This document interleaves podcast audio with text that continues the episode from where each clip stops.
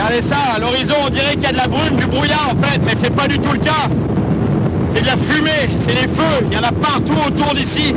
Loin, pas très loin, peu importe, tous les jours, il y a la même, il y a la même fumée. Regardez le soleil, regardez le soleil.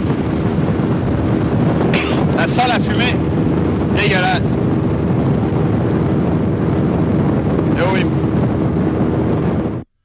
La voix qu'on entend, c'est celle de Cyril Choquet, qui est, bon, je pense qu'on peut se le dire, hein, le pêcheur le plus populaire, en tout cas assurément au Québec, peut-être même dans le monde. C'est lui euh, qui, qui, anime Mordu de la pêche, euh, qu'on peut regarder au canal Évasion depuis plusieurs années.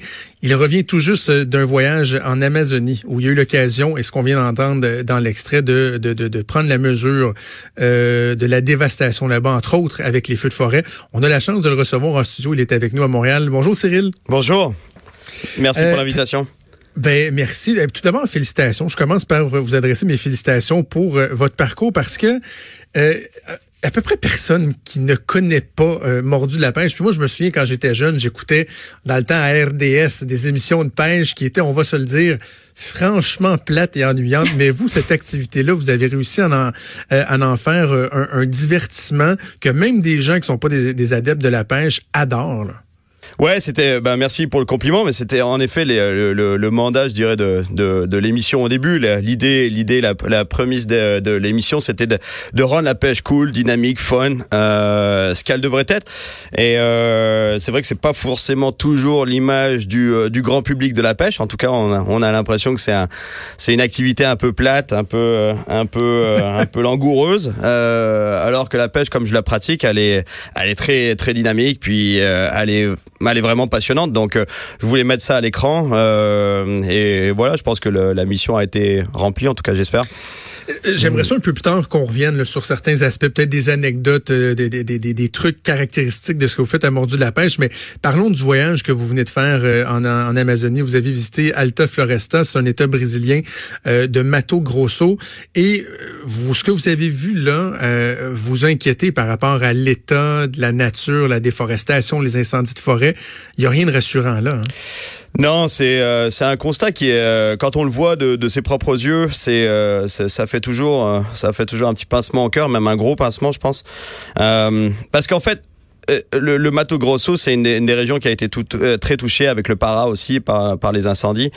Euh, bon, il faut savoir que des incendies, il y en a toutes les années en, en Amazonie. C'est une des mhm. manières pour les agriculteurs de prendre de, de l'expansion euh, sur la forêt, donc ils brûlent la forêt.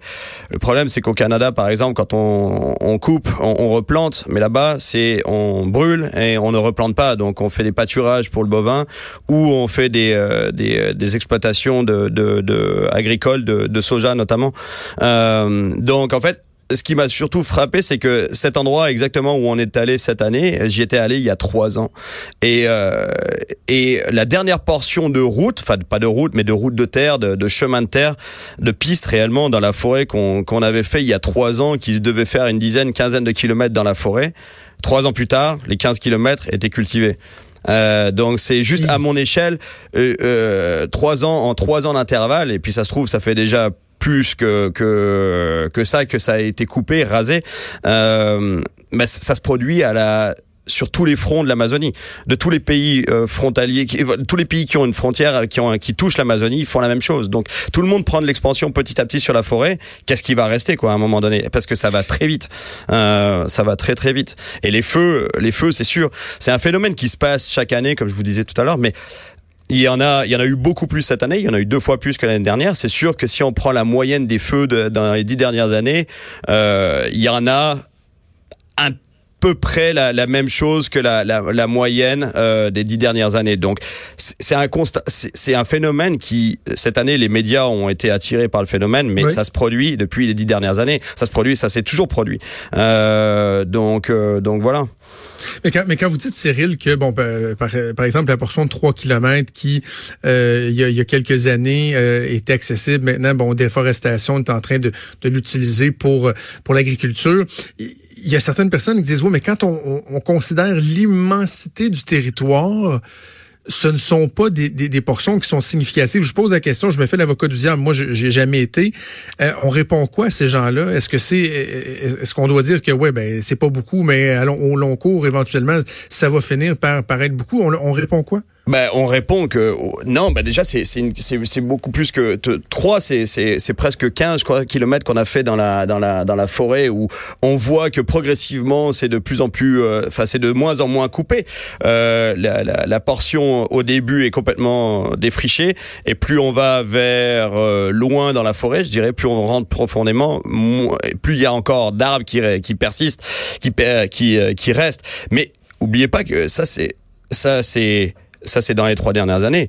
Euh, Si vous voulez, il y a les, la portion de route qui est goudronnée aujourd'hui euh, avant de rentrer sur la route de terre, qui elle fait 150 km jusqu'à la, la, ville d'Alta Floresta. Euh, cette portion-là, avant, c'était la forêt, c'était la jungle. Euh, donc là, on parle d'une route goudronnée, on parle de d'élevage à droite et à gauche de la route à perte de vue, qui il y a 10 ans, il y a, il y a 20 ans peut-être, était encore de la forêt. Donc c'est et puis le, le, le, le, le Brésil a une grosse partie, la plus grosse partie de l'Amazonie est au Brésil, mais c'est partout dans tous les États brésiliens, ça avance sur la forêt euh, et ça se produit. Euh, si on part de, de, du Brésil et on va vers vers vers l'ouest, on a la Bolivie qui fait la même chose, on a l'Équateur, on a le, le Pérou, tous les pays frontaliers, les Guyanes font la même chose, le Venezuela fait la même chose. tout le monde bouffe sur la, tout le monde, tout le monde, tout le monde mange un, un petit peu, mais pas juste un petit peu. C'est c'est des grosses portions parce que ça c'est juste un des un des un des chemins d'accès que nous on a emprunté, mais à 100 km à, droite, c'est la même chose. 100 km plus à l'est, c'est la même chose. C'est sur tous les fronts que ça se, ça se produit. Ce que, ce que j'aime particulièrement de vos émissions, c'est la relation souvent que vous avez avec, avec les locaux, des gens, des endroits que vous visitez qui vont aller avec vous, qui vont vous parler de, des particularités et tout. J'imagine que quand vous leur parlez à ces gens-là euh, euh, en Amérique du Sud, eux doivent sentir ces impacts-là, mais en même temps, eux côtoient au quotidien des gens pour qui c'est bénéfique. Vous en parlez des agriculteurs et tout ça. Il doit y avoir une espèce de dualité entre, entre les, les, les citoyens. Là. Ouais, bah vous, ouais, c'est un très bon point parce que ça crée des, des frictions, même je dirais, parce que euh, souvent et on pense Brésil on, dans dans l'opinion publique commune, on se dit ah bah ça doit être des petits agriculteurs qui ont qui ont quelques hectares ou ça doit être des petits éleveurs qui ont qui ont une trentaine de têtes de bétail. Non, c'est pas le cas du tout. C'est des gros exploitants. On parle de 200 250 000 têtes de bétail. C'est des c'est des monstres. Euh, donc ces gens-là, c'est sûr que c'est des gens. Euh, je vous disais par exemple Alta Floresta, euh, qui est le port d'entrée de cette région où on va. Euh, c'est un tout petit aéroport, mais comme par hasard, il y a une dizaine de jets privés qui sont alignés. Euh, c'est des, euh, c'est des exploitants agricoles qui, mmh. euh, qui se baladent en jet, donc ils n'ont pas de problème financier. Donc ces gens-là, c'est des gens qui prennent de l'expansion sur la forêt pour gagner euh, toujours plus. Euh, c'est sûr que les petits agriculteurs, les petits exploitants le font eux aussi à leur niveau, mais mais on parle de gros, de grosses proportions. Euh, et puis forcément, ça crée, ça crée, ça creuse les écarts entre les les plus pauvres et les plus riches. De, donc il y a une frustration, c'est sûr, parce que au Brésil, on sait qu'il y a des écarts entre la même la, la pauvreté et la et la et la richesse est est, est, est très flagrante. Le, la pêche, pour vous, c'est synonyme euh, d'activité sportive. C'est un, un, divertissement essentiellement, mais évidemment, pour des millions et des millions de personnes, c'est euh, une façon de, de s'alimenter, de se nourrir. Lorsque la forêt comme ça est impactée par l'activité humaine, est-ce qu'il y a une, une, une, accessibilité aux ressources qui est plus difficile également au-delà de la déforestation et tout ça? par exemple, la, disponibilité des poissons de certaines espèces? Est-ce qu'on le sent? Ouais, tout à fait, tout à fait. Et puis, euh, ça, c'est une des raisons pour laquelle on me demande souvent, hey, mais tu vas loin dans tes émissions, tu es obligé d'aller euh, très très loin, on te voit même survivre euh, dans, dans des régions régions lointaines, bah oui, la réalité c'est que euh, surtout pour euh, chercher des très gros poissons, ces ces gros poissons sont les premiers visés par les pêcheurs, que ce soit des, euh, des pêcheries commerciales ou ou artisanales il faut aller de plus en plus loin. Pourquoi? Parce qu'il n'y en a plus. Euh, donc, euh, donc, et, et, et, quand on coupe la forêt, qu'est-ce qu'on fait? On donne accès euh, à des routes, on donne accès à des chemins. Donc, dès qu'il y a des chemins, bah, il y a de la pression de pêche. On, on peut mettre des filets, on peut exploiter le, le, la ressource sans vraiment avoir de, de, de, difficultés logistiques pour y arriver. Donc, on, on, on facilite l'accès et, et c'est clair que toutes les rivières, quand on les 150 km de route et quelques qu'on a qu'on a passé avant, toutes les rivières qu'on passe, qui elles étaient au milieu de la forêt avant, bah, ces rivières aujourd'hui, il reste rien de, dedans. Il reste quelques poissons, mais on, parle avec des, des gars justement qui me disent ah tu sais cette rivière dans les il y a 30 ans, on a capturé le poisson que je cherchais dans le dernier épisode d'ailleurs. On capturait ce poisson là en taille gigantesque. Aujourd'hui, je lui dis bah pourquoi on va aussi loin? On pourrait pêcher ici. Ben, non, il y en a plus. Euh, donc c'est euh, c'est ouais c'est triste parce que c'est la ressource naturelle puis tout le monde s'en fout un peu. Euh, on, on, repousse les limites de plus en plus loin. On dit la forêt, bon c'est pas grave, la forêt amazonienne elle repousse. Non, elle repousse pas parce que hein, on, comme je vous disais, on replante pas quoi. Ça va être des, des pâturages à bovins et puis ça va être des, des plantations de soja OGM quoi. Donc euh, puis les, les, les poissons en subissent les conséquences parce qu'après une fois que une fois que la, la, la forêt est coupée, c'est des ruissellements de, de, de phosphate dans les rivières, c'est la pollution des rivières, c'est l'accessibilité, comme je vous dis, à la ressource, donc la, le prélèvement abusif de poissons, c'est euh, euh, tout, c'est tout un enchaînement. Et puis c'est les réchauffements climatiques dont on parle pas quoi. Quand, quand on coupe la forêt, c'est c'est exponentiel les facteurs. On, on la forêt fixait du carbone, là on libère du carbone dans l'atmosphère en la brûlant. Ce carbone qui a été fixé par les arbres, on le libère. On, on va couper des arbres, on va tuer des arbres qui eux servaient à fixer du carbone, à absorber du carbone. Mmh. Et, euh, et c'est tout ça, c'est un. Et en plus, on va faire de l'élevage bovin. Donc l'élevage bovin qui lui, on le sait, le, la, la, vache produit autant de méthane en ruminant et euh, en, en, gaz d'échappement, on va les appeler. Elle produit énormément de, de, méthane qui est euh, exponentiellement plus dommageable pour la pour la planète que le CO2. Donc donc on va où avec tout ça quoi? C'est pas un constat euh, qui est très optimiste. Est-ce que êtes-vous fataliste par rapport à ça ou il y a lieu de je sais pas moi de, s'encourager du fait qu'il y a une prise de conscience qui est de plus en plus présente ou comment vous le voyez? Ouais, il y a une prise de conscience par les jeunes aujourd'hui. Je pense que les gens prennent de plus en plus conscience de tout ça. Mais le problème, c'est que je pense pas qu'on ait le temps d'attendre. On n'est pas le temps. Je pense pas qu'on ait le temps d'attendre une génération ou deux bah, pour que les choses changent. Il faudrait qu'on acte, euh, qu'on réagisse maintenant à prendre des mesures drastiques sur tous ces trucs-là. Mais, mais le problème, c'est que toute l'économie est, est, est, est, portée par par le gain, ouais. le gain à court terme. Donc, euh, donc c'est pour ça que la, la tous tous les puis ça c'est pas que les, les forêts, c'est les c'est les mers, c'est les c'est c'est les mers, les, les pêcheries commerciales en, en mer, c'est c'est une catastrophe aussi.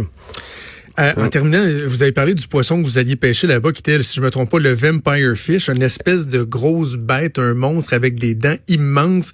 La question toute simple que j'ai envie de vous poser. Pêcher une truite, ça peut être le fun encore pour vous ah, mais, euh, totalement, euh, totalement, ouais, mais moi j'adore les, toutes les toutes les pêches. D'ailleurs, une fois, c'est drôle, j'avais une anecdote.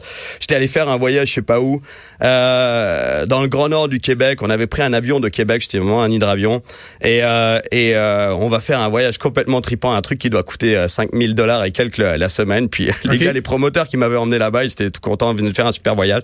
Puis on débarque sur le quai de d'hydravion à Québec.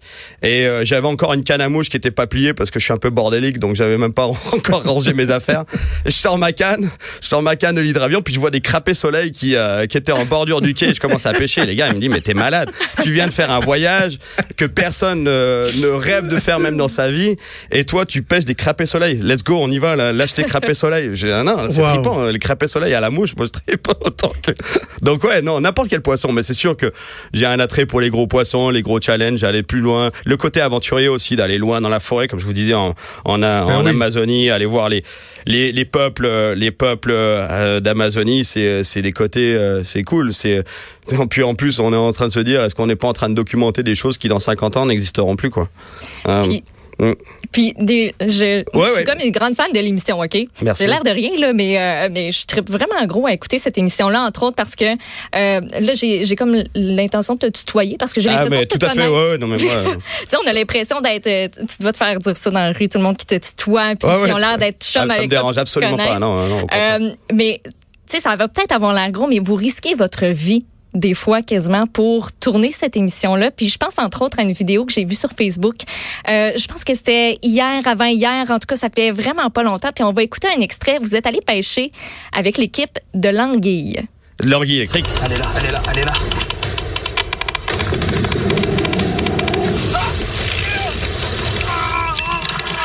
Hey. Man, are you all right? Come, help me out, man. All right, Chris, Chris, Chris. Ce qu'on entend, c'est un des caméramans qui, vous cherchez l'anguille électrique, puis vous avez comme une espèce de dispositif pour l'entendre parce qu'elle émet une espèce de, de, de Décharge. choc. Ouais. Puis, eh ben finalement, vous l'avez trouvé, mais euh, elle a trouvé votre caméraman. J'en rigole, j'ai le sourire aux lèvres maintenant parce que c'est, c'en est drôle. Sur le coup, vous avez l'air tous de capoter. sur le coup, c'était- Arrête de tourner, puis on s'occupe du gars parce qu'il est en train Ouais, ouais, c'est Christian Pichette, c'est mon, c'est mon caméraman principal. Euh, il est, il est euh, d'ici, du Québec. Et euh, on- ah ouais, non, c'est, euh, on, on, était en train de, de chercher des anguilles électriques et comme vous dites, on a, on avait bidouillé un espèce de, d'outil. Ouais, avec une branche. Ah Ouais, avec une branche, c'est un biologiste qui nous avait expliqué Ok. comment les détecter. Donc, euh, c'est un amplificateur qui ampli- amplifie les les les, les, les pulsations électriques qu'émet l'anguille euh, dans l'eau. Et du coup, on la repère, mais c'est de nuit. Et l'erreur qu'il a fait, c'est qu'il avait une pôle. euh, on a des caméras sous-marines, mais là, en l'occurrence, on avait juste une, une GoPro sur une perche euh, conductrice parce qu'elle est en métal. Et lui, il a touché, il n'a pas vu vraiment où était. Je lui disais, elle est là, elle est Oh là. Puis il s'est approché un peu trop près, il l'a touché, puis il s'est pris une décharge. Mais ça peut, ouais, c'est des décharges énormes. Hein. C'est, on parle de 700, 800 volts pour les gros, euh, les gros spécimens.